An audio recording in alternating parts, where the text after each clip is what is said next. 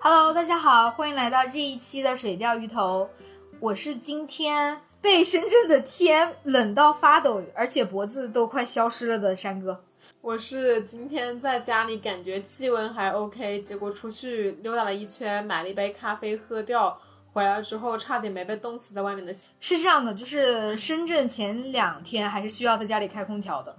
突然是不是在前天对，大降温？其实今天我们也开空调，只不过开的是热空调。就没有想到南方的这个降温总是让人这样措手不及。对啊，前天我还穿短袖，今天我就要穿棉袄。天呐，你没有想到这个动作可以在两天内接连的完成。是啊，其实你知不知道，在长沙一天可以经历四季。哦，那你应该习惯了。早上起来可能到中午差不多就是夏天，然后到晚上感觉要下冰雹的那种感觉。是冬天的时候这样是吗？不太确定，就是反正是可能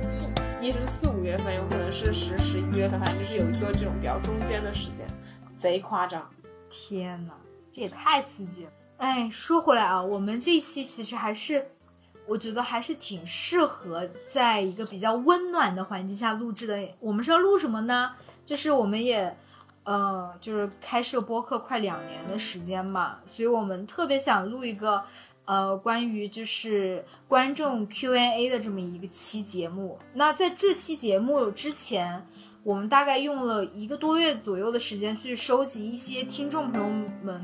去收集一些听众朋友们对我们的反馈。然后呢，我们其实也挺 surprise 的，就是有些人特别用心的给我们写了很多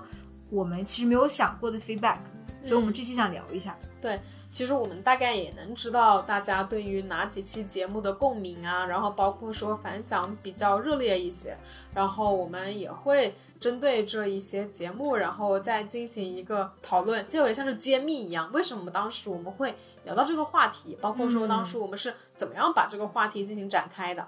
好的，好的，好的。那我们现在那个开门见山啊，嗯我们就根据我们之前在问卷里面设置的问题，然后一个一个盘它个水落石出。我们当时在问卷第一个问题是最有感触的话题是哪一期？然后我觉得我们俩根据那个什么，就是那些节目下面的就是反馈啊，就是我们知道就是，嗯，第十期其实还蛮多人挺有想法或者挺有感慨的。嗯，就是什么呢？就是第十期，就是请查收回避型依恋人格的自救与相处。这期其实我不在，但这期是新哥他自己很想录的那一期。你说说你当时是因为什么，或者你当时是因为什么样的一个心情想录这一期？我当时是因为特别不理解这一部分人他的所思所想，然后有看很多跟这个方面相关的书籍。当时应该没有看书籍，应该不对。嗯，当时应该是看了很多跟这个东西相关的文章，然后包括我跟老马聊了很多，然后嘞就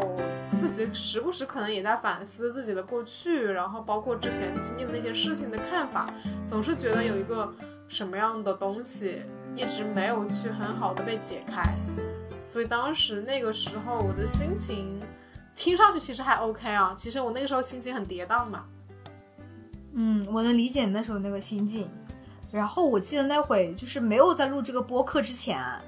就是你会经常给我们发很多就是关于回避型依恋人格的各种很长度的分析，比如说知乎上面的。嗯然后我点开一看，哦，原来就是世界上是有这样的一个行为模式的人存在。嗯，嗯对，要不然就是可能是豆瓣上的那种长文章，嗯，也是关于很多人分享自己的故事，包括说也许是他自己，也许是他的。嗯，男朋友或者是女朋友，然后是这个方面类型的人，我就觉得从这一期的那个反馈里面，大概是能看到你刚刚说的那那两种人嘛，两种人的心理，一个是回避型是自己，另外一个是他们之前经历过的某一任伴侣，或者是现在的伴侣，就是这个回避型依恋的人。比较打动我一点就是，我看到有几个人说，哎，我就是我发现我的前任他是这样的一个回避型依恋人格，那我听了这期之后，我决定我还是会去找回他，跟他好好聊聊。我看他 ID 名应该是个小姐姐，我觉得就是，呃，就他有说，就是他回去找他前任之后，他俩又复合在一起了。我当时就觉得好神奇哦。那个时候的感觉就是认为，因为你如果说你没有把你之前的嗯伴侣，或者说你已经分手，或者说你们处在某一种不是很好的一种关系里面，你们可能在争吵，或者说你们有一些没有办法调和的矛盾。如果你没有把别人往这个方面去想，或者说你没有去意识到他所作所为，并不是说出于他不爱你，他可能真的单纯的只是因为过去的经历，或者说他自己本身童年的一些遭遇，或者他跟父母的关系。导致了他现在是这个样子。那如果说站到的角度能够更宏观，或者说更大一些，然后能够去多了解一些背后的故事，我认为是能够帮助到有一些可能意外发现我们这一期播客的听众，会让他们找回自我的价值。因为并不是说是你不好，或者说呃是你有问题，所以别人才不爱你，所以别人才把你推开，而是因为他自己没有办法很好的适配。嗯，跟你们这段关系，在他当下的那一个状态，所以他其实是他自己还没有完全的准备好，而不是说这个对方他是有很大的问题，或者是自我的价值而被贬损。对啊，我觉得没有完美与否，而是合适与否，而且就有没有在那一个时机，然后两个人有一个比较 OK 的状态去嗯相处在一起。对，我觉得如果说能够。给大家一些启发，包括说能够帮助大家在面对自己的感情问题上有一些经验。其实我们这一期的目的也就达到了，而且我觉得远超于我们的预期吧。我们那时候不也在聊，就是为什么大家会对这一类的话题这么的有共鸣，或者说有一个同感的感同感的心情。就是我觉得可能这一类的话题，就是会让大家觉得我们跟他们的距离还挺近的。就是有一种人在别人自我暴露的时候，那可能你的心里面的某些状态会更加真诚的，或者说比较坦诚的流露出来。所以我就觉得，好像在这个在这一期节目里面，我们跟大家的那个就是感觉更 close 了。对，因为出于我们自己的原因，我们没有办法把我们自己的故事讲那么详细，但是我们希望能够传递出来的，我们自己了解到的。这样的一些当初帮助过我们的一些知识和一些关于我们对于某些人、某些事情的认知，其实这个事情的对于当时的我们来讲，肯定是说就是为了记录。但是呢，现在来看，它其实意外的也被更多的人发现，然后成为他们去跟他们的伴侣沟通，或者说去理解他们的前男友或者说前女友的某一种行为模式的。一种方法吧，我觉得这个还挺好。而且我记得就是极客上有一个应该是心理学的一个研究者，他把我们这一期节目以及另外两期同样是跟回避型依恋人格的这个这个节目，把三期节目放在一起，然后写了一个非常详细、学术、专业的关于这个人格的分析。然后我觉得就这件事情，就不仅我们像在向对宇宙发射信号。他们那边也像给我们回事，就是发射信号。对，就我们其实还蛮意外，就是我们的这一个这一期节目，然后被那么多人看见，然后有那么多人给我们非常真挚的评论，然后包括说有一些人会觉得他，我记得当时好像是我给了老马一个拥抱，因为我觉得他这一路走来真挺不容易的，包括说他之前原先可能在他的原生家庭里面。他当时的所思所想，他当时的一种状态，以及包括他现在对于人生，然后对于说他之后的亲密关系的一种态度，在当时都会让我觉得挺让人感动的。当时在那节目里面拥抱的时候，也蛮多人说，哎，这个拥抱好好啊。对啊，我记得狗头还呜呜了一声，虽然我当时没在现场，但我能 feel 到那个画面的感觉。对，虽然因为我们其实那一期节目录完。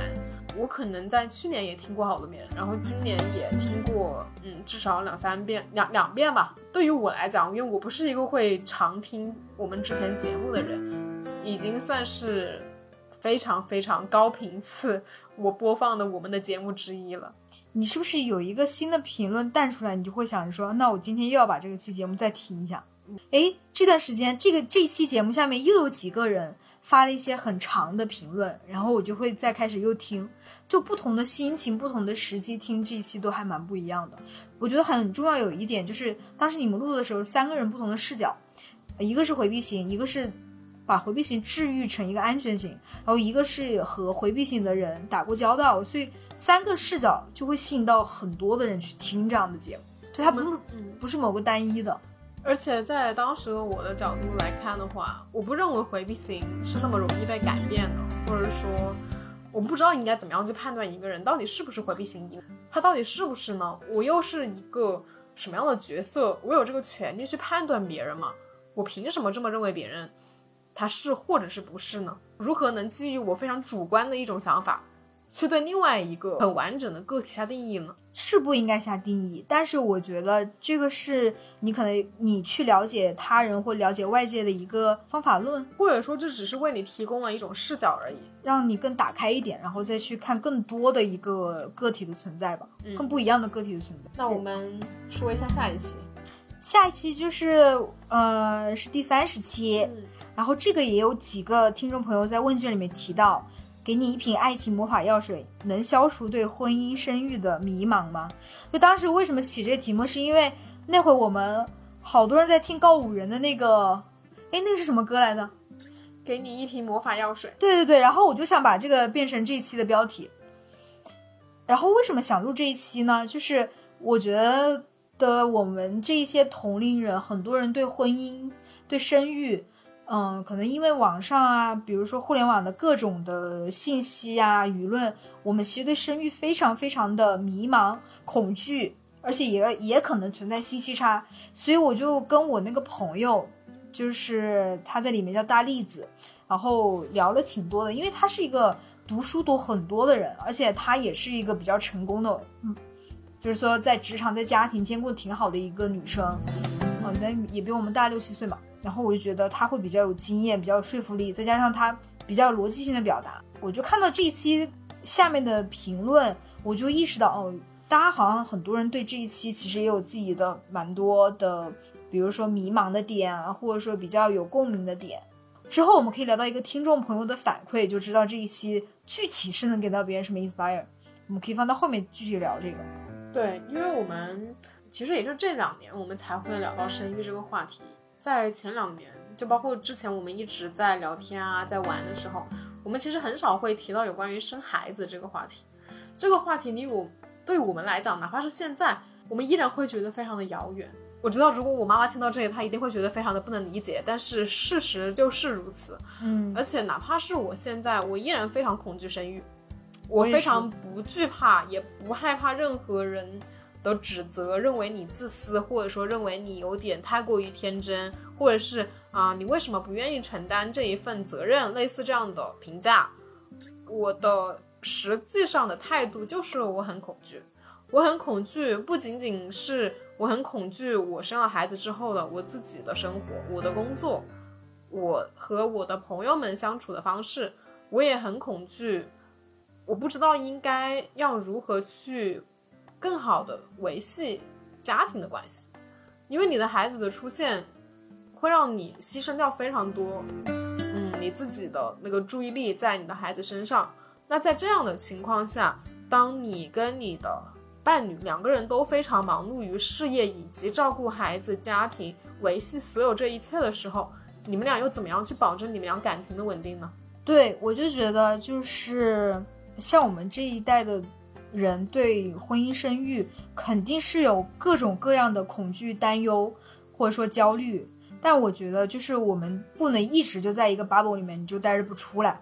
呃，就虽然说我们肯定不会像上一辈那么早的结婚啊，但我觉得我们可以多去了解不同的信息，然后 maybe 比如说五年、十年之后可能会用上一点点。不想就是我们这种焦虑啊、迷茫的信息，然后就是有一种像作茧自缚的感觉。所以当时我就特别想找我这个朋友录这么个一期。虽然我觉得我从他身上是学到蛮多的，但是至于之后关于这个人生话题，这个婚姻呃这个婚姻生育的人生课题要怎么走，可能还是要看自己怎么修行吧。但至少我觉得我会比以前来讲没那么逃避。以我们目前的状态，我们肯定很难想象到，等我们真的到了未来的某一天，也许说我们看到山哥有自己的小孩，然后他带着他们在外面玩耍的场景，或者说我们有时候互相也会讲，我其实很难想象你怀孕的场景。就对于我来讲，是一个非常非常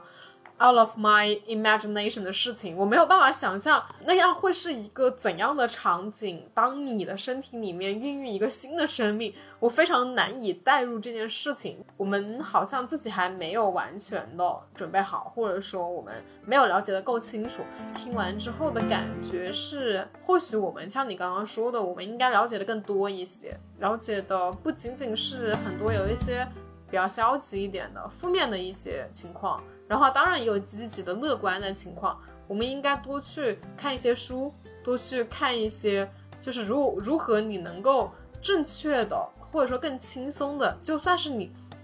做出了你要生孩子这个决定，也能够让你自己在这个过程中没有那么 suffer 的一些做法。当然，我觉得就是如果有的人他想要丁克，或者如果有的人他可能想这几年就想要一个 baby，我觉得我。都不会抱着一个评判的心情去看这个事情，我觉得都是别人的选择嘛。但我觉得我跟大栗子去聊这一期的时候，最让我感触的一点就是，他真的很擅长做规划。他觉得他可能在结婚的某一年他要一个 baby，那他就开始什么时候开始要规划要孩子，然后怀孕了之后开始什么时候规划怎么尽量让自己轻松健康，然后心情愉悦的去生产。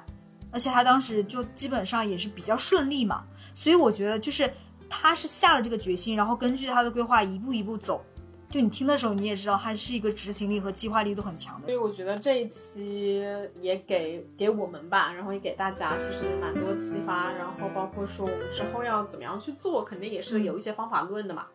而且不仅是婚姻生育吧，我觉得它里面说到一些书，其实我最近也在看，比如说你之前很早就看那个《向前一步》，然后包括像一些关于呃关键对话，或者说像心流，或者说像谈判类的书，其实它都在这一期有提到，我觉得都是一个打开你人生思考视角的一些渠道。所以欢迎大家对这一期感兴趣的朋友，也可以去看看这些书。对对对对。这这期还是启发挺多的，嗯，然后还有一期就是我们最早期前几期的时候，然后我们当时有聊山哥当时研究生的时候学的专业是关于可持续旅旅游的，然后当时那一期我们取的标题是风水就是迷信吗？可持续到底是个什么鬼？我记得当时我们聊这一期的时候做了特别多的功课，然后但是你知道吗？嗯，我现在回想。就那天好像也是一个星期六星期天的下午，我们在录。我我那天是在当天才写提纲的，在那之前我们俩一直在那瞎聊，就就聊别的，就聊好像生活啊或者什么其他那些事情。聊到最后你就说，哎，不行了，不能再聊了，我们要赶紧录播课。这不是经常我们俩的情况吗？对，经常都会遇到这样的。但那天就是真的是应该是聊了好久，聊了几个小时，然后还没有写提纲。嗯。后来你就在外面坐着，然后我跑到那个房间里面去把提纲写出来。我在想这个提纲要怎么写，然后我就在想，反正我们当时研究生专业的那会，我们老师上课的思路还挺清晰的。可持续旅游无非就是从文化、社会以及生态环境这三个角度出发的，然后就根据这个来展开我的呃提纲的思维导图，然后然后就接着往下写。其实我觉得那期我们聊的还挺充实、挺有趣的。是啊，但我记得当时那一期聊完，可能是因为我们当时已经非常我非常累吧，我不知道你那天累不累，就是可能没讲太多话，非常累，然后导致于我已经不太知道我们那一期到底具体说了些什么内内容，我只记得我们当时说了非常多的故事，然后举了很多例子，嗯，然后你在说话，我在给你捧哏，所以我就觉得啊，天呐，也不知道这些录的效果怎么样，我就当时录完我还跟你说，是不是录的不太好，然后你说。然后你说没事，很充实，没关系，我不在乎。你没发现我们每期都这种对话吗？基本上，嗯，是啊，每次都跟你说，我感觉好像说的不是很好。然后你跟我说，哎呀，没事了，我觉得挺好的。对啊，对啊，就是你，你你会在 question，你在你会在想，我们这期效果到底有没有那么理想？我每次都觉得真的挺好的呀。我那我是真的觉得挺好的。但这一期后来发现，就是我后来有发给我的一些研究生的教授嘛。他们就是说，哎，这个做的还挺好的。我说，其实我可能没有说的那么专业，那么有深度。他说没有关系，最起码你向大家科普了什么叫可持续旅游这件事情，因为它本身是一个非常小众的学科。然后还有一期就是我们聊到那个打游戏，然后是我们第二十九期，然后是说的是打游戏是真伤还是真香。然后不是他也上了两期那个推荐的榜单嘛？就是对说对对，嗯因为当时为什么我们想聊这一期，就是我跟新哥的一个很大的共同点，就是我们俩对游戏怎么样都不感兴趣。基本上啊，百分之九十的游戏我们都就是五秒钟我们就会挂机，然后我们就会失去电力，然后就不感任何兴趣。但是我们身边，比如说像老马跟狗头这样的，就是我们玩的挺好的朋友，他们对游戏还蛮有研究，或者说有一个打游戏的这个兴趣爱好。所以我就觉得我们，嗯，这么有对比的一个事情，真的可以拿出来说一说。所以那期基本上都是他们在讲了。对，我们在提问，我们在作为一个非常的都不是小白吧，作为一个门外汉的一些提问。对，我们就当时真的想知道为什么游戏有这么大的一个呃吸引力，可以吸引这么多人去玩。当然啊，就是我觉得狗头说的那些，比如说像某一些能揭示呃军事啊、历史啊、宗教意义的那些游戏，我觉得确实有有吸引到我。但是我们可能也就是会去 B 站看一个解说。嗯就是我们哪怕是到现在，其实我们当时录完节目啊，我们有说啊，我们之后也会去看一些剧情呐、然后去啊、了解不同的游戏的故事背景呀、然后包括说它背后想要揭示一些道理啊。我反正我是没看过，我我真的没看过。我现在跟以前的一个变化就是，我愿意听狗头他们去说，我以前可能听我都不想听，我就不知道这个意义到底在哪儿。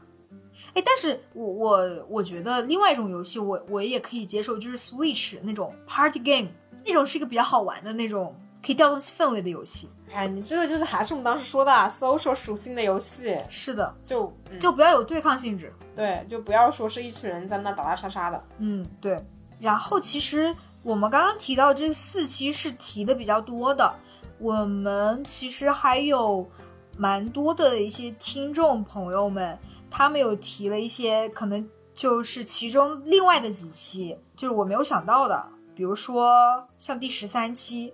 对话非典型长二代，人和人的围城各不相同。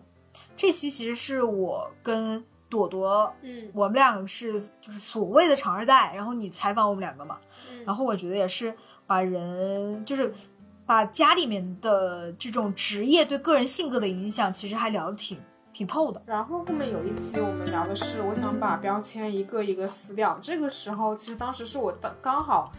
从上一份工作辞职，然后我换了一份新的工作，等于说是离开了一个比较大的平台，然后到了一家相对来说小而美的公司。那个时候，其实我的感触很深嘛，因为我从此再也不说，再也不能说我是某某公司的员工了。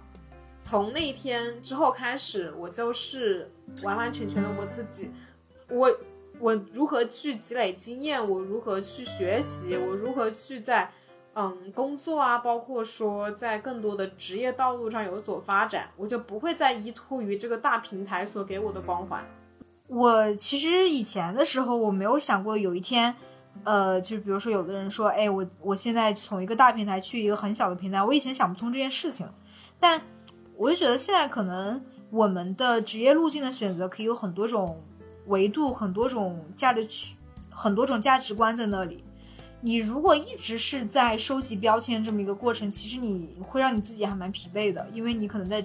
随波逐流，你可能在有一些大的平台上去追随着可能自己并不是很感兴趣的事情。但是我也能理解，啊就有的人他在大平台上才能获得一种 life calling。这个如果你在大平台上你很开心，你有一种安全感，那我觉得也无可厚非。但就我觉得这一期其实更多想说，我们在选人生的路径的时候，其实会有比较多元的选择，而且你可可能随着时就是时过境迁，你自己的选择会跟当当年很不一样的。嗯，下一期是我们的第十六期，我们说的是对不起，我不接受你的优点霸凌。就我们当时好像聊到这一期，是因为我们好像有很愤慨于有一些对于人看上去好像是优点，但其实听上去的听感不是那么好的一些评价。嗯，就比如说，可能有些什么传统男性凝视的“你好贤惠哦”，呃，诸如此类的。这一期为什么我们我们当时会聊，是因为也有一个原因，当时我们看了一个综艺，那个综艺里面就是有一个提问环节，就是说你平时你听到别人夸你什么，你不自在，然后我们就由此有一个灵感，就说我们可以把这个作为我们的一个 topic 去聊一下。嗯，对，是的。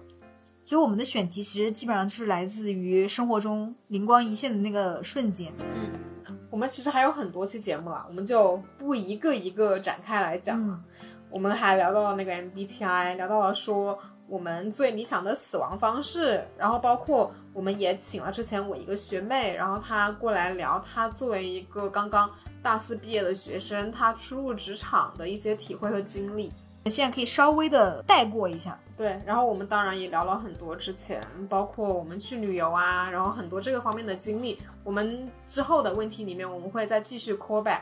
然后第二个问题哈，我就是我们这个那个问卷里面设置了，嗯，你为什么会喜欢这些节目？我大概总结了一下，嗯，这些喜欢的原因有分为两个类型。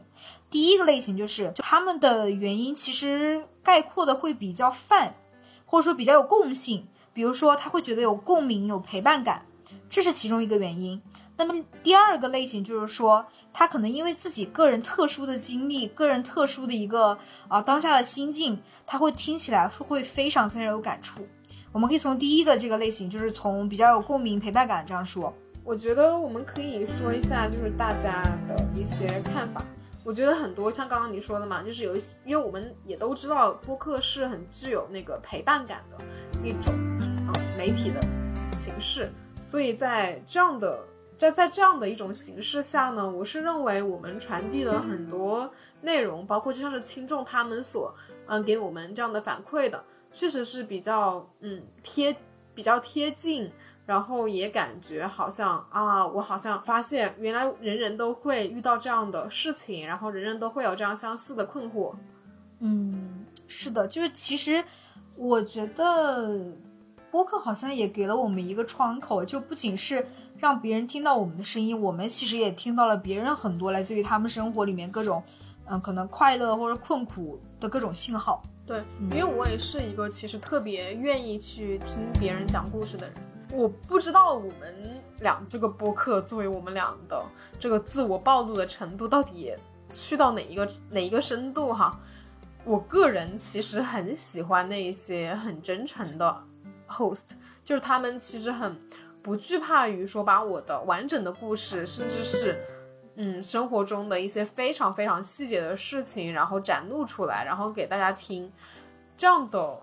嗯，搭建啊，包括说构建的这样的形式，会让我觉得非常的有亲切感，就好像那些主播 host 好像是你在远方的从不从未见过面的朋友。对，其实我有时候听那样的一些播客的时候，我压根不在乎他们在讲什么，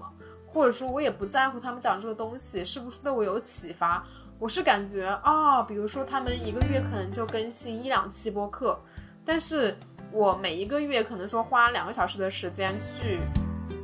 听播客，是去为了跟他们更新一下他们现在所处的状态。哦，我看到他们现在日子过得还不错，或者说看到他们目前啊在哪个地方玩，或者说怎么样的一个经历，我就觉得已经很好了。嗯，是的，我就觉得，嗯，我如果说我们现在开始，比如说做播客也快两年的时间。我觉得我们也慢慢的去建立起怎么样给自己以及给听到这期播客的人一种链接感、陪伴感。我们也在做，我们也在做这样的事情，我就觉得还挺神奇的。因为比如说我们可能二零二零年之前都是在做听众，但是我们二零二零年成立的这个播客节目，我们慢慢再去做一些传递信号的那个人，我觉得好神奇，真的。我有时候想起来，我觉得有会有点点小小的成就感。对，就是我们从一个信息的或者故事的一个接收者，成为了一个故事的讲述和传播者。嗯，这个事情或者说这个角色的转变，对于我们来讲意义还蛮大的。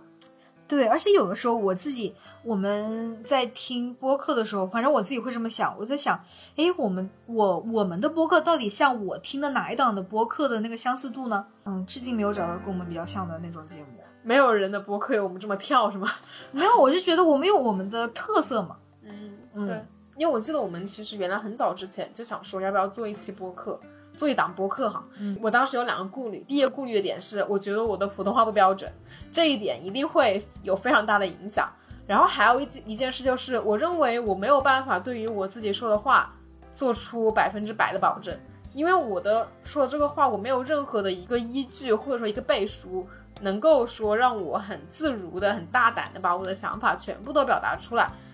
我会担心那有人质疑我怎么办，或者说我们俩讲的这个东西不对怎么办？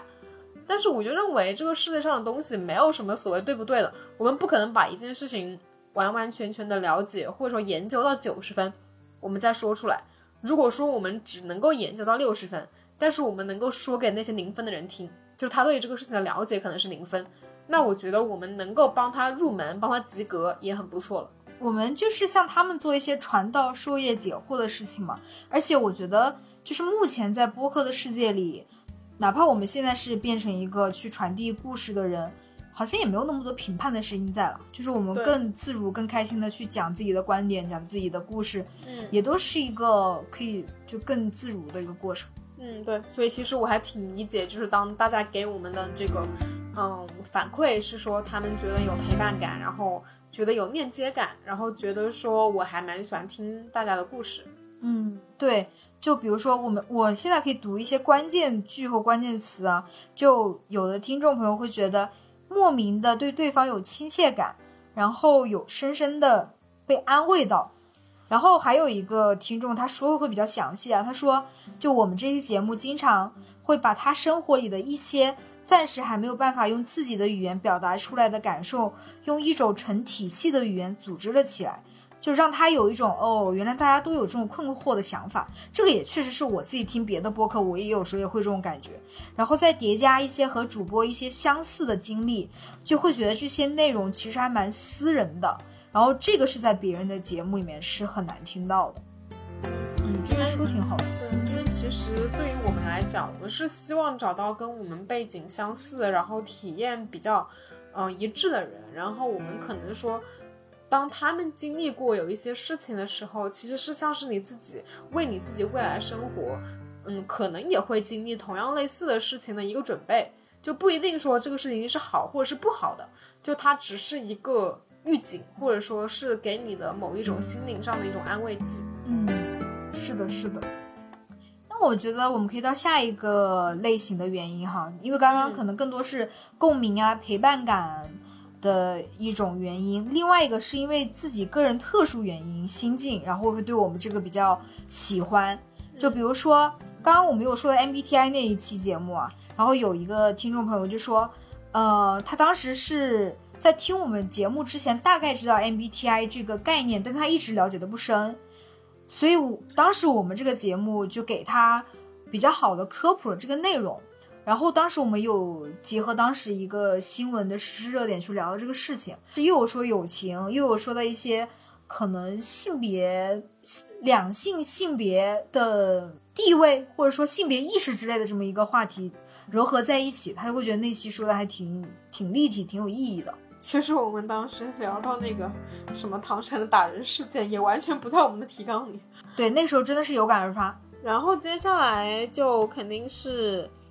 其实我认为哈，就这个类型呢，像你刚刚说的是特殊原因嘛，其实也就算是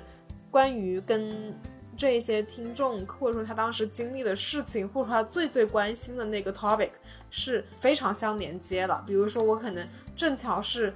嗯，有一位回避型依恋人格的伴侣。或者说，我正巧是认为说我自己也被催婚，或者是我认为我自己不知道应该怎么样去面对未来的生育，包括结婚这样一系列的问题。那我自己本身也是会在小宇宙里面搜索这些关键词，嗯嗯，也许就是这样偶然的，可能他们听到我们的播客，然后才发现说，哦，原来我们这一期播客以外还有更多的节目，然后也值得被关注。是的，这个就是说明我们写 show notes 的重要性。这是说明我们取标题啊，对，也是，嗯，也是 show notes 的原因。对，show notes 加标题的重要性，就像以前啊，就是我们可能更多是在公众号里面搜索，那现在多播客这个途径，那就会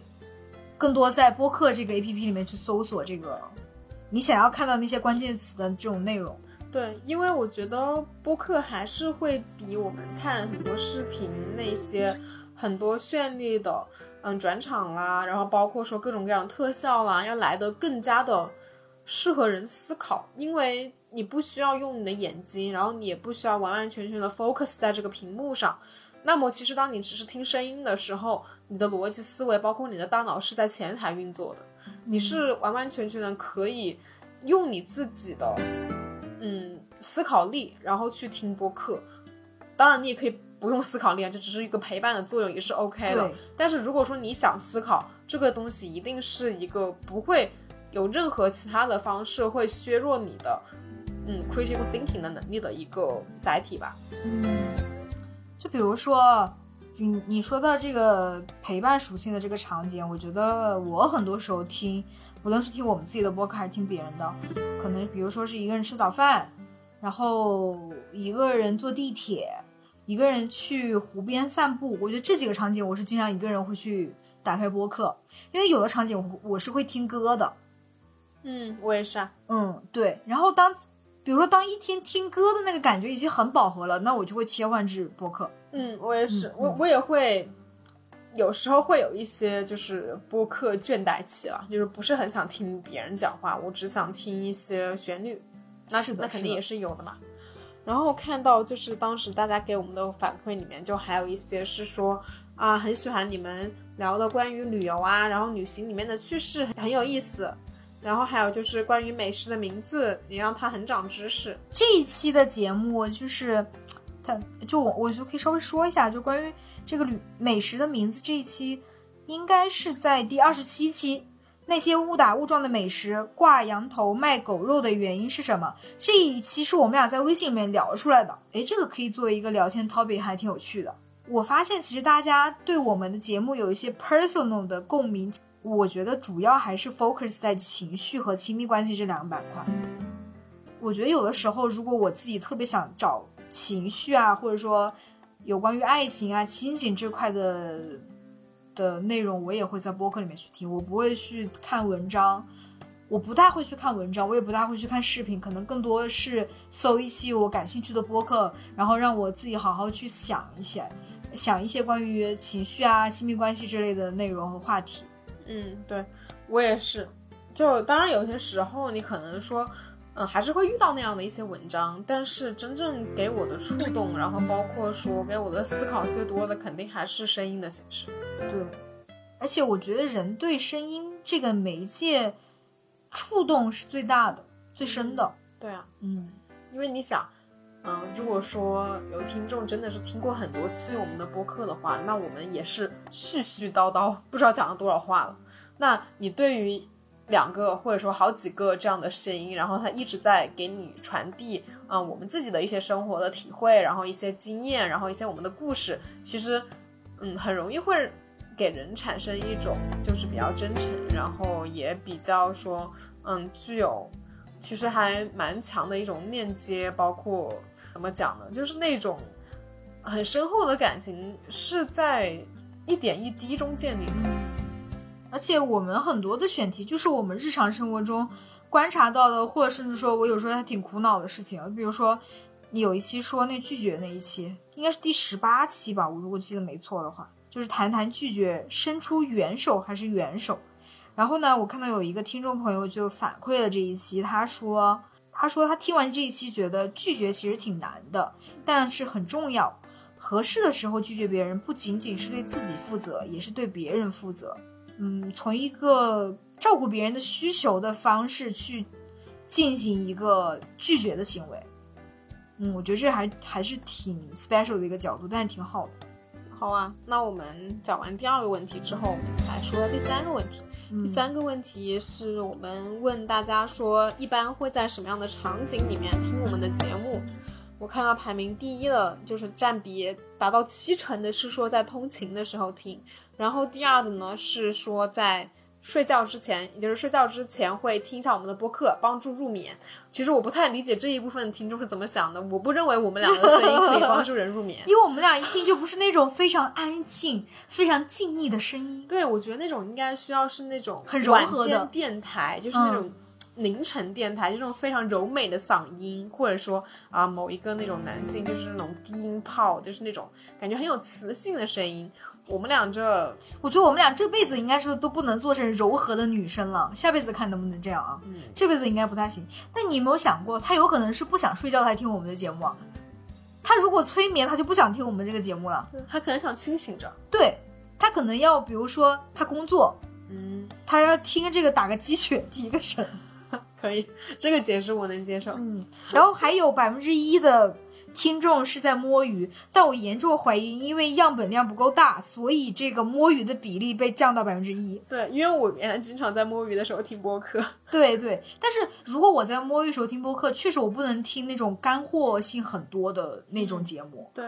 我一般会听那种就是我好像没有办法 focus 在听它内容的那种节目。对我就是在那傻乐傻乐，乐呵乐呵的那种。对对对对对，然后梗比较多的那种。对，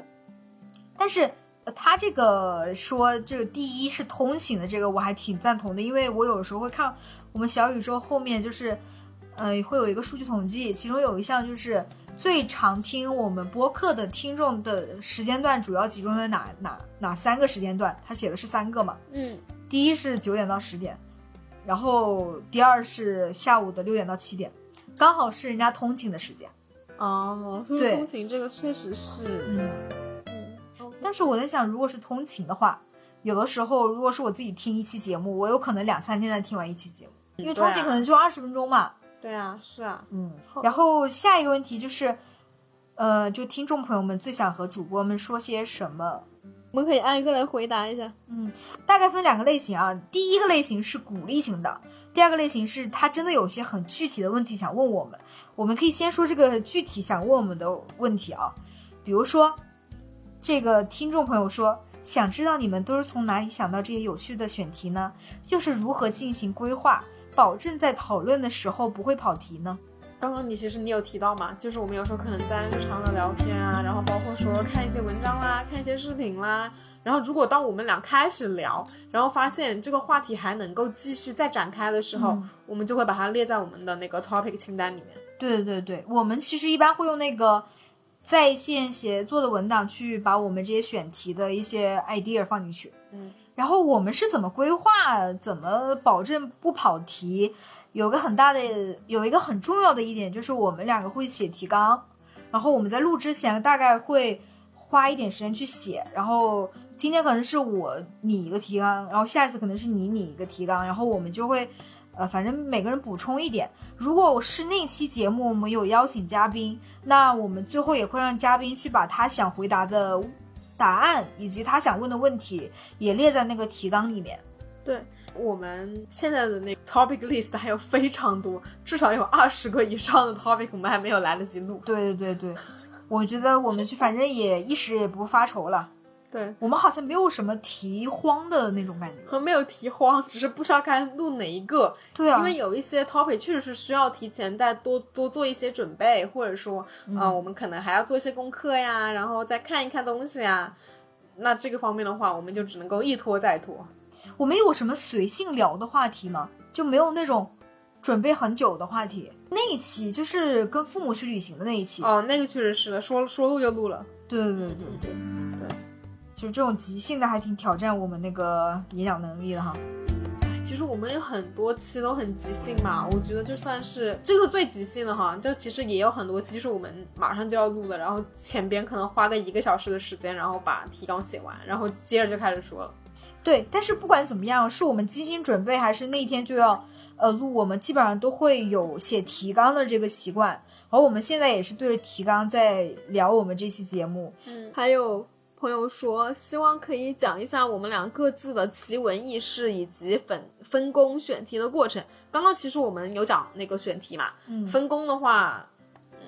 我们俩其实不是蛮简单的嘛，就我们的流程是这样的：如果说是我来剪辑，那就是山哥来写 show notes；然后如果是山哥剪辑呢，就是我来写 show notes。然后海报一定是新哥做的，嗯，对，海报都是我做的，嗯，但是我们会一起选图片。我们还会有列一些比较详细、有趣的时间戳嘛？那那个时间戳就是这一期负责剪辑的人去列的。其实我觉得写时间戳画这个挺有趣的一件事情，就是你提前用一个听众的角度去嗯预览，或者说预听了这期节目。对，而且我觉得我们好像逐渐逐渐的那个，嗯，时间戳越写越有趣了。嗯，是的，他这个这个听众说想听听我们的奇闻异事，但我们俩奇闻异事太多了，主要是我多啊。嗯，因我为什么就这么说呢？是因为我就是我跟新哥我们俩之间的性格差异其实挺大的，所以就导致我们中间就是一直有发出一些疑问，说我们俩性格差异这么大，为什么这么多年还可以做这么好的朋友，而且还开了这么久的播客？就是我也我也没弄懂这个事情，你也没弄懂这个事情，这是一个最搞笑的一一个点。然后我看到这个问题，我就想到之前我们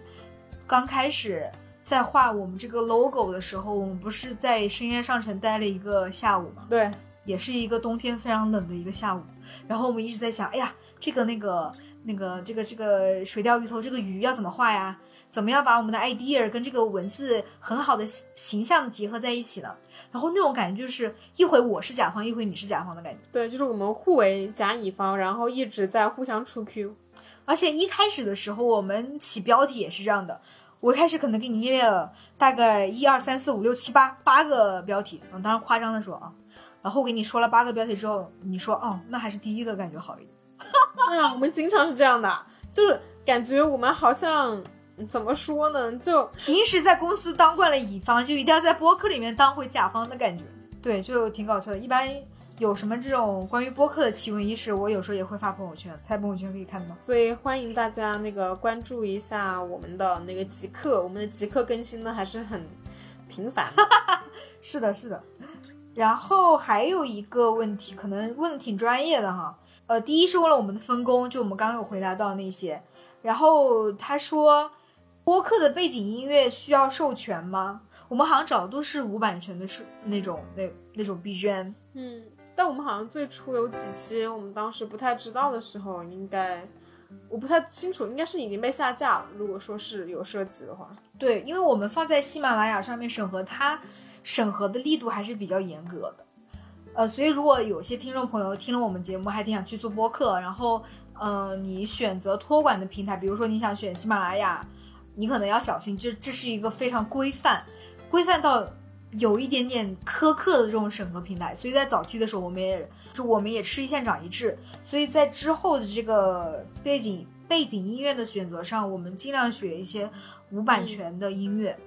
对，然后这朋友还问录播客的环境是在哪里？有一期环境音还是蛮大的，好像是什么机器运作的声音。其实这其实这一点我是真的不知道他听的是哪一期，但是我可以保证我们很多期因为是在家里录的，然后我们这边有一个呃阳台，阳台下有很多小朋友在那玩，所以可能所以如果观众所以听众朋友如果听到很多噪音的话，可能是这些呃小弟弟小妹妹们在那打闹的声音。对我们没办法控制他们的音量，所以大家请见谅。如果说当你发现有很多小孩吵闹的声音，那就是我们逼不得已的背景音。我们可以说说我们在哪些地方录过哎。首先家里是最常见的场景吧，还有在自习室。嗯，这个时候就一就是一般可能是因为人很多，像我们录摩洛哥那一期，因为人比较多，所以我们不得不去租了一个自习室。但又因为怕声音太大，我们我提前跟老板打招呼，我说老板，我们这个会议室使用的时间会比较长，声音比较大，你把其他的客人抬远一点。我们还在我们在民宿里面也录过，对对对，我们在民宿里面录过，就是录游戏那一期，以及 Airbnb 那一期。对我还在一个比较离谱的环境里面录过，就是棚子以前的公司有一个非常大的会议室，可以坐五十个人的。那期录下来啊，那期是你剪的呀？你没听到很大的回音吗？回音贼大。我知道我是一个心怀梦想的人，但我没有想到我可以在这么大的会议室里面去录播客。还还有什么比较 special 录播客的地方吗？就是那第一期，你也在我公司录过播客呀？你公司录播客是个很 nice 的地方，因为那个隔间还挺小的。你录播客那个会议室，哎，这样觉得好神奇哦，好像说每一个不同的地方，嗯，就都会留下我们的声音一样。对，哎。在录那个清北围城那期，你是去茶馆录的吧？哦，对，那期我也记得，我们当时是找了很久，然后找了想找到一家比较安静一点的地方，然后是个茶室来的嘛。但是呢，好巧不巧，就在我们开始录，然后录到一半的时候，然后不知道为什么人突然变多了，然后我们也是真的是没有任何办法，然后只能够在那边继续，因为我们已经开始了大概，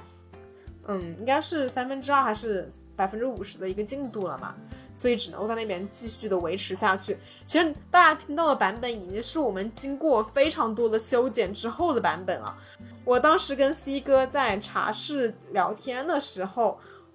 我们俩其实中间应该休息了一度，有累计起来可能都有半小时，就是因为外面的声音太吵。你们在休息的时候是在睡觉还是在干嘛？插科打诨呢？哦哦，你们有说话？嗯，有说话，后来都剪掉了。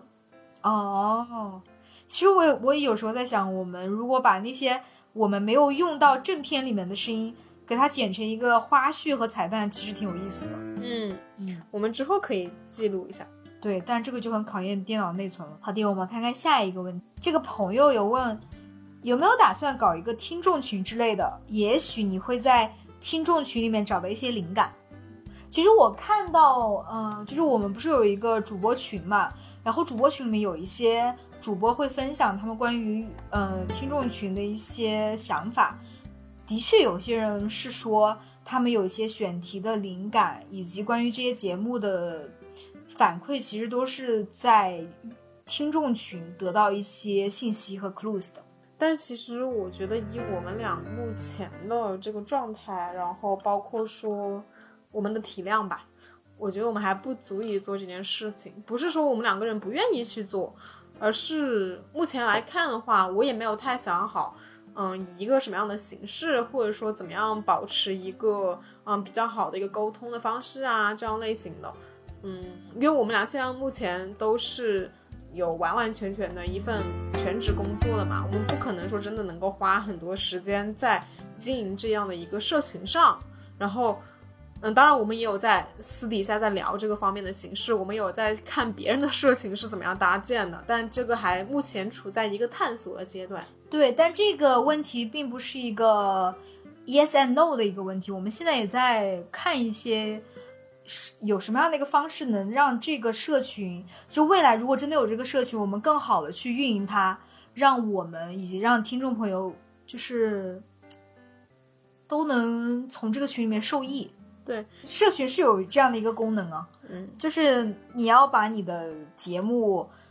及时的让你的粉丝们知道呀。嗯，那倒是哦。对。然后我我那天听那个 Afina 的那个自我进化论，然后他在里面有说到他是怎么运营他的社群的，他其实是有社群啊，对他有社群哦，但是他是通过公众号邀请的，而且他当时是做内测，就是他对进来社群的听众朋友设置了一个比较高的筛选门槛，然后他是这样的一个情况下，然后运营了一年，那个群里面大概两百多个人，他觉得比较 OK，所以他现在开放了这个群。哦，对，我觉得如果未来某一天我们有这样的一个时机，哎，我觉得我们可以去运营一些我们的社群，我们可以先设一点门槛，或者先设一点我们自己的想法在那里，然后再去一点一点把它运营起来，或者一点点把它壮大。嗯，因为当时艾菲娜在那个播客里面说了一段话，她说她当时运营这两百个人没有她想象中那么觉得耗费精力，反而是远远的给了她很多的启发。所以他觉得这个东西可以目前这个状态继续运营下去。嗯，其实这个方法挺聪明的，那还挺好的。因为我认为，嗯，没有必要说最开始就是我们一定要看说有多少人啊，多少多少个群啊，或者是怎么样的。我觉得以这样的逐渐缓步的增长是比较适合的一种方式。我们可以之后再讨论一下这个东西的可行性。是的，因为。我有我，因为我也有在一些节目的评论下面看到有一些朋友在问我们，就说：“哎，你们有没有听众群啊？然后怎么怎么样？”然后那时候我们给的回答就是：“哎，你其实如果有什么想说的话，可以写邮件给我们。我们也确实接受到一些朋友给我们的呃邮件，然后写的挺长的，要知道他们有很多的表达欲想跟我们抒发，这样。所以 maybe in the future 我们可能会再看看怎么弄这个社群。嗯，好啊。”那我们再下一个问题是说，嗯，有一些朋友说想听我们聊我们的生活趣事。唉，其实说真的，我们俩生活趣事太多了。是这样的，就是其实我们这一档节目其实就大概概括了我们的生活是什么一个图景。有一些非常有趣的朋友，朋友的性格各异，但大家他他们有不同的兴趣爱好。有的人特别喜欢玩户外运动，有的人可能会喜欢玩游戏，有的人可能会，呃，喜欢去旅行。所以我们会邀请不同的有趣的这些灵魂上到我们的节目。我觉得这个播客是扁平化的呈现了我们的生活。对，有的时候我们，呃，会听到有些人说，哎，你们的标题其实挺有意思的。其实就是我们在跟朋友畅聊的时候，突然，哎，灵机一动，我们几个人想出的一个标题。比如说，嗯，你年少时候的欢喜被狗吃了吗？这个就我们自己随便瞎想。还有就是说，哎，最理想的死亡方式可以是笑死吗？这个也是好像我我们当时聊天就那啥的。对，其实大家应该从我们的标题中就能够看得出来，我们这些人呢，确实是脑洞大开，对，没有什么界限，然后也，其实我觉得如果要说生活趣事，可以去听听我们那个第三十四期跨年、生日、纪念日生活的仪式感应该放在哪里？因为这一期我们其实说了我们平时会。着重过的节日，第一是跨年，然后以及每个好朋友的生日，就像明天我们要参加老马的生日，我们提前这里嗯说一下，嗯对对，然后或者说，呃，我像我们身边的这个朋友狗头，他是特别喜欢过各种纪念日的啊，比如说她男朋友一万天出生纪念日是吗？对，一万出生一万天，他们也买了个蛋糕，然后一起纪念的。对，然后两个人非常感性的发了朋友圈。对，还有就是他，呃，狗头跟另外一个好朋友，他们俩同时记录，记录什么呢？纪念什么呢？纪念他们在聊天记录里面一共打了一万个哈，嗯，然后那天发了朋友，就是我们的生活都是有这样的人，对，充斥在左右。是，只是就怎么说呢？我们没有办法把这些样的事情一件一件拿出来讲，但是我们会在之后的节目 try our best 去说他们，或说我们之间很有趣的事情。或者直接把这些有趣的灵魂搬到我们节目里面，跟大家一起聊天。对我们，也许我在想，我们可能说可以做一个那种类似的大杂烩，或者我们给它取一个新的系列的名字。也许我们就是来说一些我们当时，或者说我们之前生活经历了一些很好笑的事情，然后我们就直接来聊这样的事。然后还有一个问题哈，就是有朋友想知道。数字游民了一段时间之后有什么感受和刚开始有什么不同？哈哈哈，三个 H，我不知道这个定义是在数字游民的这个性质是要说他一定是自由职业者吗？是一定要是 freelancer 吗？对啊，所以我们当时不是说的也是觉得我们自己是半个自由职业者嘛？我也不太认为我自己完完全全的可以称得上是数字游民，毕竟。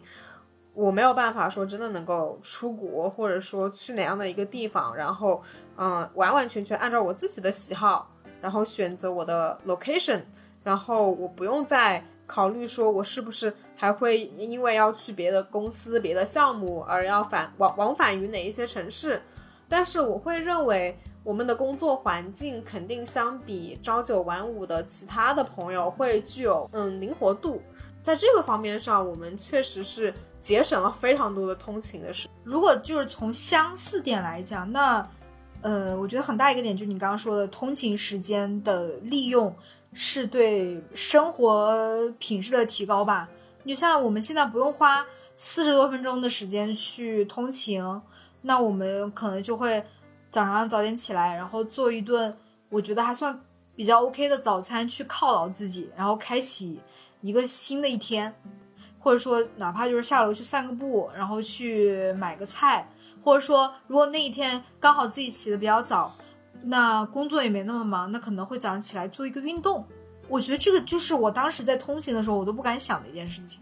对啊，而且我们俩现在，我可以讲我们俩最近的一个生活趣事哈。刚刚说生活趣事嘛，为什么要说这个呢？是因为我们经常最近就在家里面，然后一起吃饭，然后一起看韩剧。这个韩剧呢，也是源于我自己对我自己一个莫名其妙的规划。我给我自己的，嗯，一个也不是够吧，给我自己的一个 limitation 是每一年最多只能够看两部韩剧。我说这个两部韩剧一定是那种比较轻松愉快向的韩剧。然后最近我在看，我们在看的一部韩剧是叫做《柔美的细胞小将》。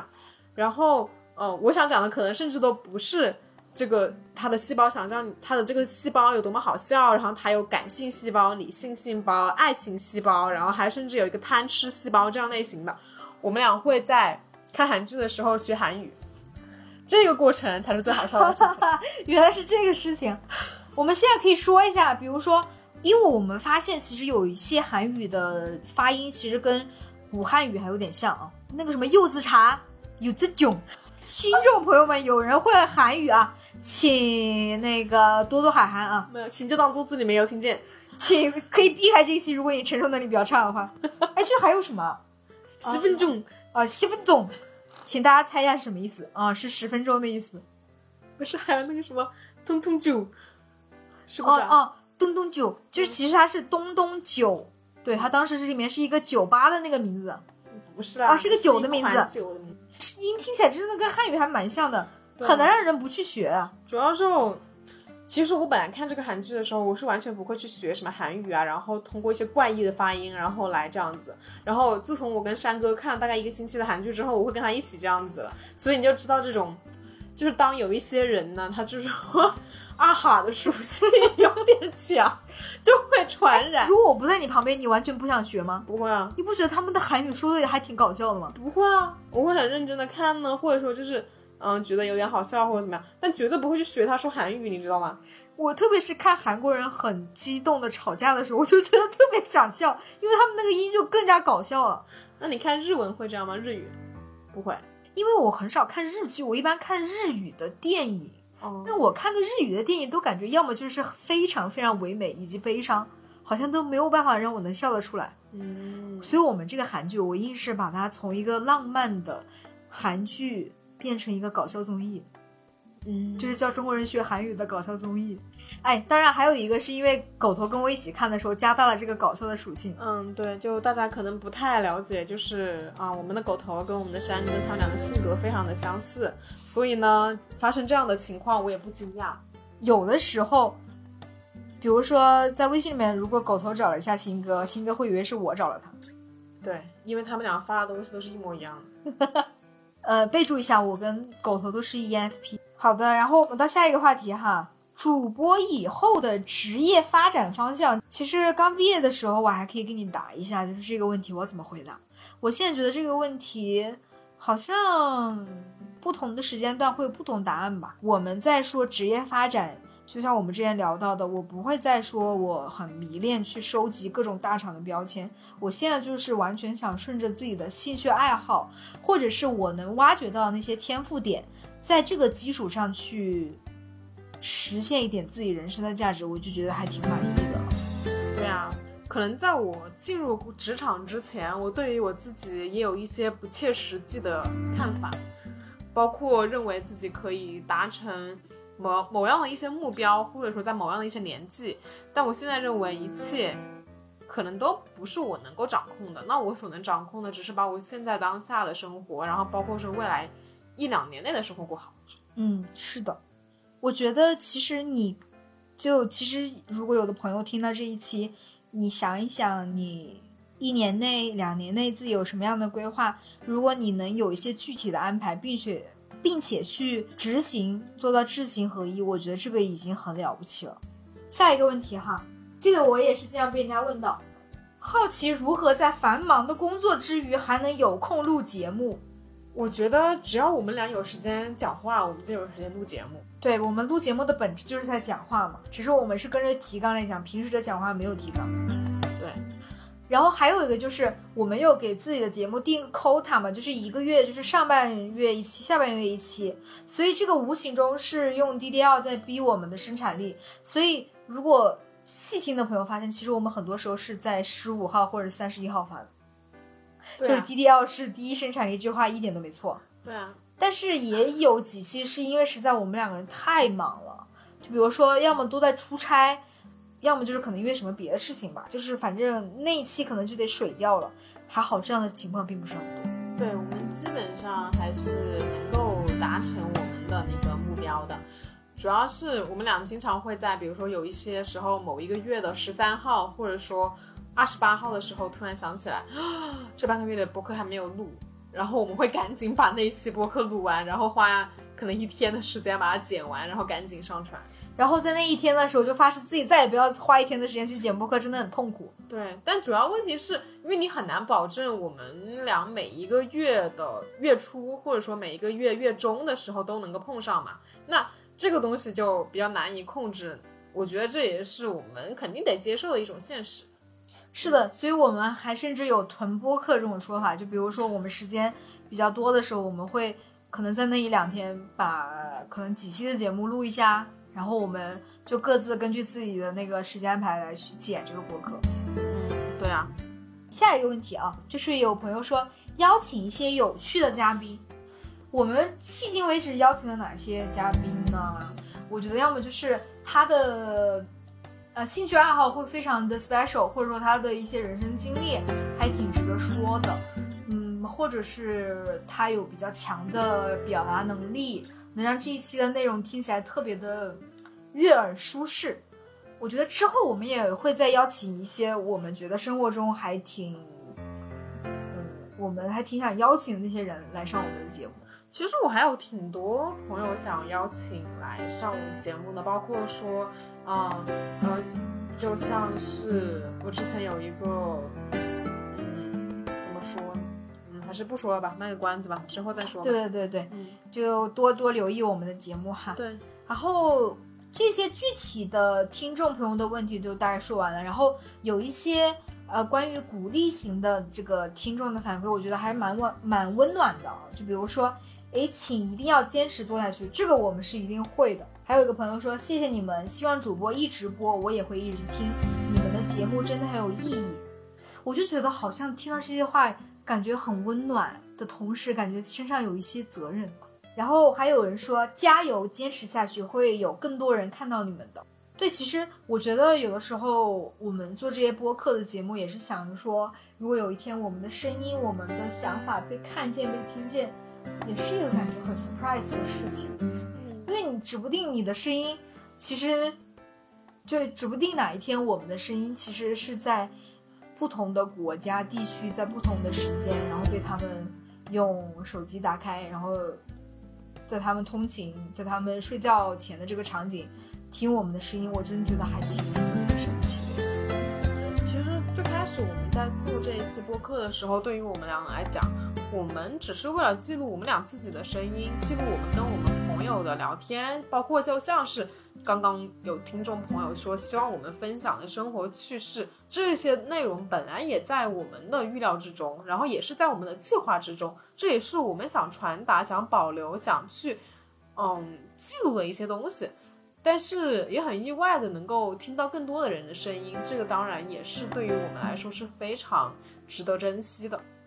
而且，呃，我觉得听到不同的声音，其实也在锻炼我们对一些有差异性的观点的理解力和包容力。嗯，这个其实也是我们自己在学习的一课。对，好啊，那我们 move on to 第五个问题，然后我们就是关于说。嗯，大家最想听我们聊什么类型的话题？我看到有非常多的那个话题的种类哈。对，但是其实我发现啊，就是关于职场、求职、职业规划这三个点，就还挺挺多人提的。嗯，然后就是亲密关系。对，其实可能因为有关于亲密关系这块，我们确实回避型那些，可能很多人。呃，有有就是关注到我们，所以他们可能会对我们的节目里面聊这一块话题有很多共鸣吧。大家给我一些时间吧，等我准备好了，或许可以聊一下这个方面的话题。嗯，是的，也可能就在下个月啊。然后，其实我们不仅是回避型依恋的那一期是亲密关系，我我觉得关于生育的那期也是。然后，也其实我觉得我们当时聊关于催婚的那一期，其实聊的也蛮好的。也是表达一个我们对不同代际之间关于催婚和被催这被被催这个现象的看法。嗯，我们表达了自己的心声。嗯，然后下面就是关于情绪哈，因为情绪在比较前面的有聊过，就比如说第三期我们在聊就是怎么去治愈自己，怎么去提升情绪的稳定性。嗯，那个时候好像也是处于一个也是非常不确定性的那种。生活中，然后我们就想通过这期节目告诉自己，也告诉大家，呃，怎么在，好好像看起来有点 down 的生活里面去振作起来，积极一点，乐观一点。嗯，然后然后就是有关于说关于性别方面，然后生活的一些事情，性别和心理吧，这两个肯定可以放到一起。我我其实觉得我们聊性别还挺少的，这是一个不太好聊的话题，因为第一他要可能要做很多准备，第二就是你万一聊不好，他可能一时激起千层浪呢。我倒不是怕聊不好，我是觉得我其实跟你讲过很多了，就是为什么我不愿意去嗯过多的涉及性别这个方方面的话题的原因。其实对于我自己来讲，嗯、有两点吧。第一点是我其实没有太因为我自己的性别而被忽视，或者说而被轻待过。这个是嗯现在反映在我身上的一种现实，然后也是一种其实我觉得也挺。让我惊讶，或者说让我觉得还蛮幸运的一件事情。嗯所以，我对于很多事情，我嗯没有办法真正意义上的说，我真的非常的感同身受。我会觉得，如果我这么来讲，显得我很伪善，就是感觉我好像是为了故意博取某一种关注度来说这样的话。然后还有一点是，我认为女性主义不太是可以通过一两个人的声音，或者说表达对于某一个事件的一些看法，它就能够产生的一个决定性的作用。就是想当初我也是一个非常多自己的看法，然后很多很多自己关于某一些事件的评价呀、评论啊，然后恨不得周围的人全部都是被我的观念洗脑的人。但是我发现，其实当我那样做的时候，效果并不会很好。因为首先，如果你是跟我，如果我是跟我身边的朋友讲，其实大家都能理解的。嗯但是如果说我但凡跟更远的一些人讲，或者跟一些男生说，我觉得我还没有掌掌握到一种比较好的方式来讲。因为你想，如果说我们真正意义上要实现女性主义，是一定需要男性这个群体的帮助和发声的。那么他们作为男性，他们是没有被像女性这样被歧视，或者说被轻待、被轻慢，然后在职场中肯定会遇到一些你没有办法预见的那样的一些不公平的事件。那么他们首先得理解你这样的情况确实是不公正的，且是不公平的，且是不应该发生的。然后他们有一部分人作为既得利益者，作为权利的拥有者，他要让渡他的权利，然后把权利给你，然后才能够让我们男女性之间实现平等的这个状态是非常难以达成的。可能我心中关于这样的事情的目标比较高吧，或者说我对于这个事情的判断感觉达成起来比较难，所以这是我单方面的不是很愿意去聊这个方面话题的原因。对，而且我觉得还有一点是，如果我们单聊女性主义以及性别意识的一些探讨啊，我很怕就会聊成一种煽动情绪的一个一个作用。但这个东西我们不想看到，因为，嗯，煽动情绪可能有一个不太好的后果，就是他可能去阻止了一些人去思考、去辩证性的看待这个问题的可能性。然后我觉得，因为受限于我们的经历不太是那种呃，从小因为你是一个女性，你就被压制、会被轻视，所以如果我们不是从自己真实的经历出发，其实这个聊起来好像我们对呃需要发声的群体其实没有那么负责。你刚刚说到那个，就是女性的意识其实更多需要呃我们社会上的男性的理解、共情，然后去要他们的支持。我觉得还有一点就是，如果在职场里面，这个只是我分享的一点，我我不发散啊，就是我只想说一点，就是如果我们在职场里面怎么让女性更多会被尊重，其实有一个很直接的做法，就是这个公司或这个行业有更多女高管去为女性的这个群体去获得更多的利益，这样的话才能让比较基层的女性慢慢在公司在行业得到比较多的尊重。对，对，这是一个相辅相成的体系。是，就这个女性高管，她不能够因为我自己身居高位，然后我不再会受到这种因为性别所嗯造成的不平等，而她又会因为她已经脱离了这种性别上所会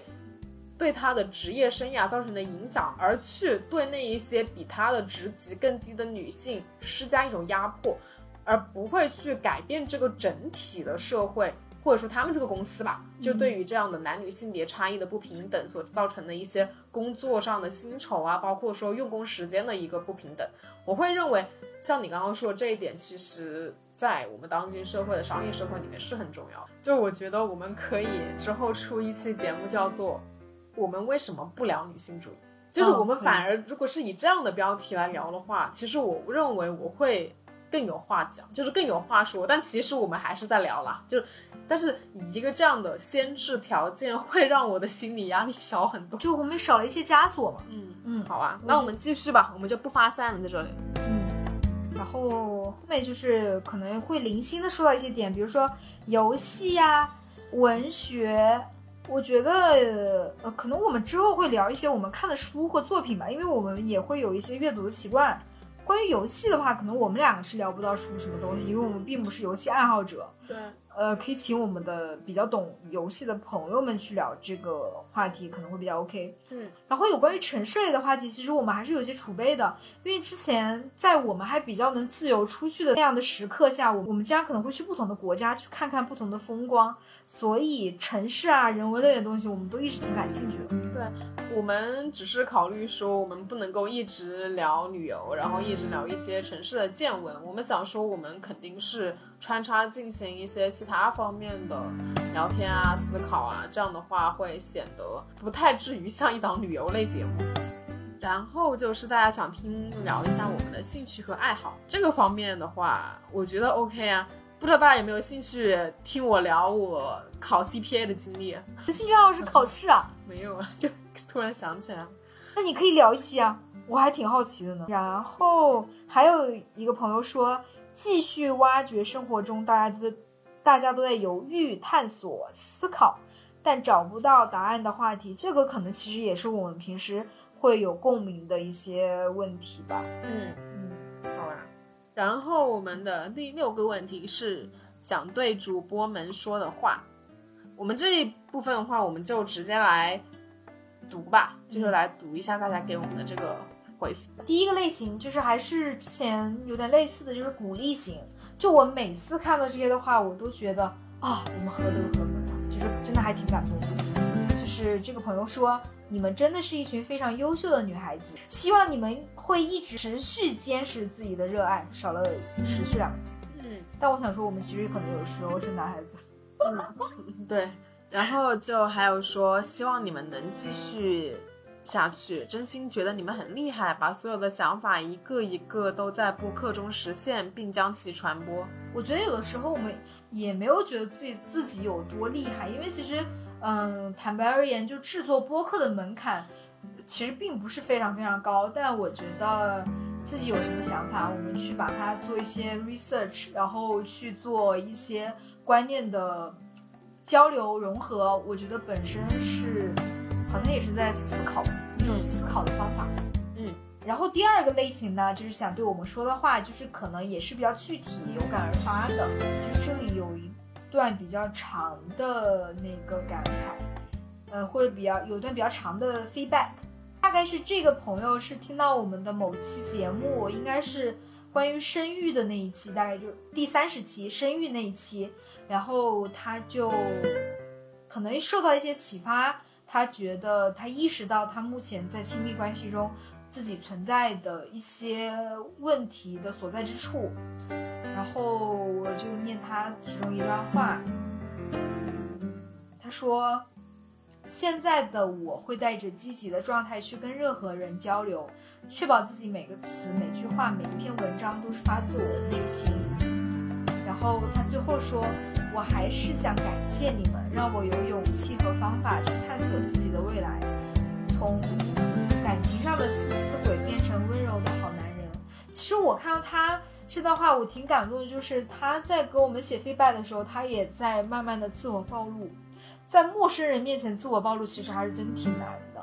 我我也挺感谢这个听众朋友比较真诚的去流入自己的内心，所以。这个好像其实在我看来啊，就是我们自己在做一些内容创作的一些动力。嗯，对啊，其实我们还蛮想听到就是不同的人的声音的。这样的话，其实也能够给我们更多一些 idea 呀，然后包括说怎么样去进行一些我们之后的一些更多的话题的探讨。嗯，所以就希望大家多多给我们反馈。然后呢，还有一还有一个比较具体的一个 feedback，就说他希望我我们不要太在乎有时候播客下的消息评价，理性分析他们提出来的问题和观点，有则改之，无则加勉。同时也不要太关注无脑赞美的话，太多好话有时不见得是好事情。就看得出这听众朋友是一个还蛮 critical thinking 的一个人。但我觉得整体来讲，我们对这些不管是嗯就褒贬不一的评价，我觉得随着我们节目的增多，它一定是会有的。所以自己心态的这种强大、淡定、从容是还蛮重要的，这个也是能慢慢被锻炼出来的。那我们可以 move on 最后一个话题，就是通过什么样的契机知道我们这档节目的？然后我大概就是朋友圈，我们日复一日。月复一月的案例，然后很多人还是另外一个途径，就是关键词搜索。就比如说，可能很多人是搜那个亲密关系和回避型依恋，就是这个是有几个朋友专门在问卷里面提到的。嗯，还有的是从小宇宙的公众号的推荐看到了我们这期节目，就那时候可能比较早期吧，我们可能有那个理财那一期是被推上去了。呃，然后整档节目也被推过，所以很多人就可能根据这个来找到了我们节目。嗯，对啊，其实我，我也我也是在想，我们做这个播客，其实一年多快两年的时间，我们没有对于我们自己未来的粉丝数量，或者说一种曝光度有一种怎么样的呃之前的一种预设吧。但是其实我们能够走到今天这一步，已经很不错了。对的，我觉得。就是怎么说呢？说一句比较感性或者心灵鸡汤的，就我们自己在用心的去耕耘我们这个节目，有一天它终将是会开出那朵花的。对，因为我们我还是认为我们在做一件事情的时候，更加应该关注的还是我们这一路上看到的风景。我们我们所说的看到的风景，就肯定包括我们自己当时录下这期节目的心情，然后以及我们事后再去回顾这一期节目。我们的嗯之后的一种心情的变化，也包括各位听众朋友，然后说对于我们这些节目的一些看法，给我们的反馈，分享你们的故事和想法，这对于我们来讲也是其中的一种收获。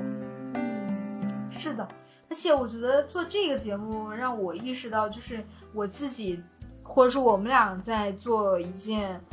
呃具备长期主义性质的事情，是终身受益的。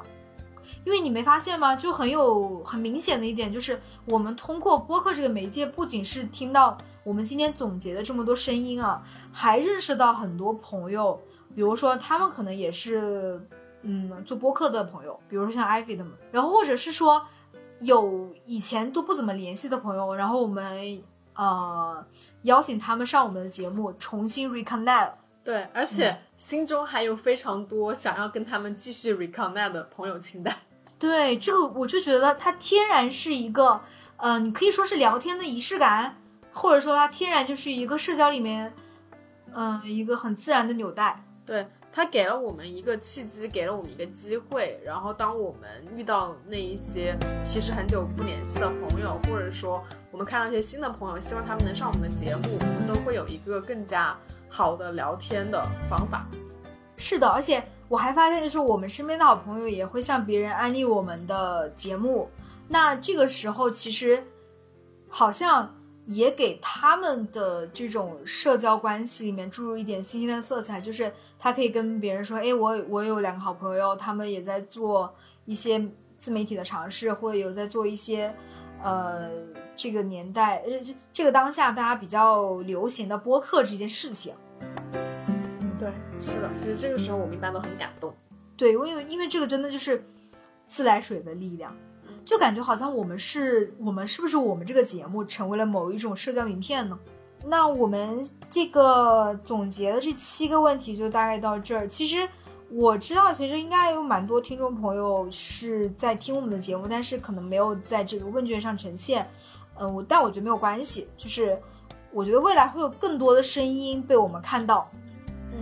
对。所以我觉得也其实挺感谢大家愿意花这些时间去写呃关于我们这个年末总结的 Q&A，嗯，反正就让我觉得，哎，这两这快两年的坚持，其实，嗯，也让我自己复盘了一些我们做播客的这种心境，其实也是一个成长的心境了，因为我们本身做播客一个很大的动力就是想记录自己的成长，不不论是你的观点，不论是你的心态，不论是你的各方面的蜕变。嗯，是的，它其实好像是作为我们人生的一种声音记录。嗯，之前有人说播客相当于你人生的声音杂志，啊，对我觉得这个比喻非常的妙。嗯，对，是的，而且它很真实，然后是不加修饰的。是的，所以我有的时候，比如说在小宇宙或者说苹果的那个界面上，在刷我们的这个节目，我觉得哇，有一种不真实感，就是我们每每半个月去精心经营的这些东西，就是我觉得还真的还挺美好的。嗯，对啊，所以这就是我们二零二二年的最后一期节目。是的，然后可能下一期节目就是二零二三年的一月份的上半旬，然后也希望大家听完这期节目，是不是你可以对你自己过去那一年的有一个小小的总结复盘？对如果能让你有一丢丢启发，那我觉得我们这一期聊的还挺有意义的。对，或者是你已经在进行二零二二年度的这样的一个年度总结的工作，那么也希望我们这一期年度总结的播客给你一些陪伴。嗯，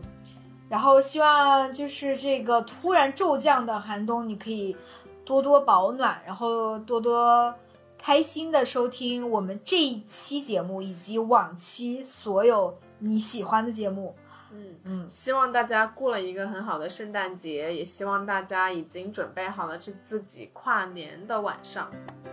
好的哟，那我们就愉快的结束这一期，然后下期我们再来更新我们的生活。好，来年再见，来年拜拜再见，拜拜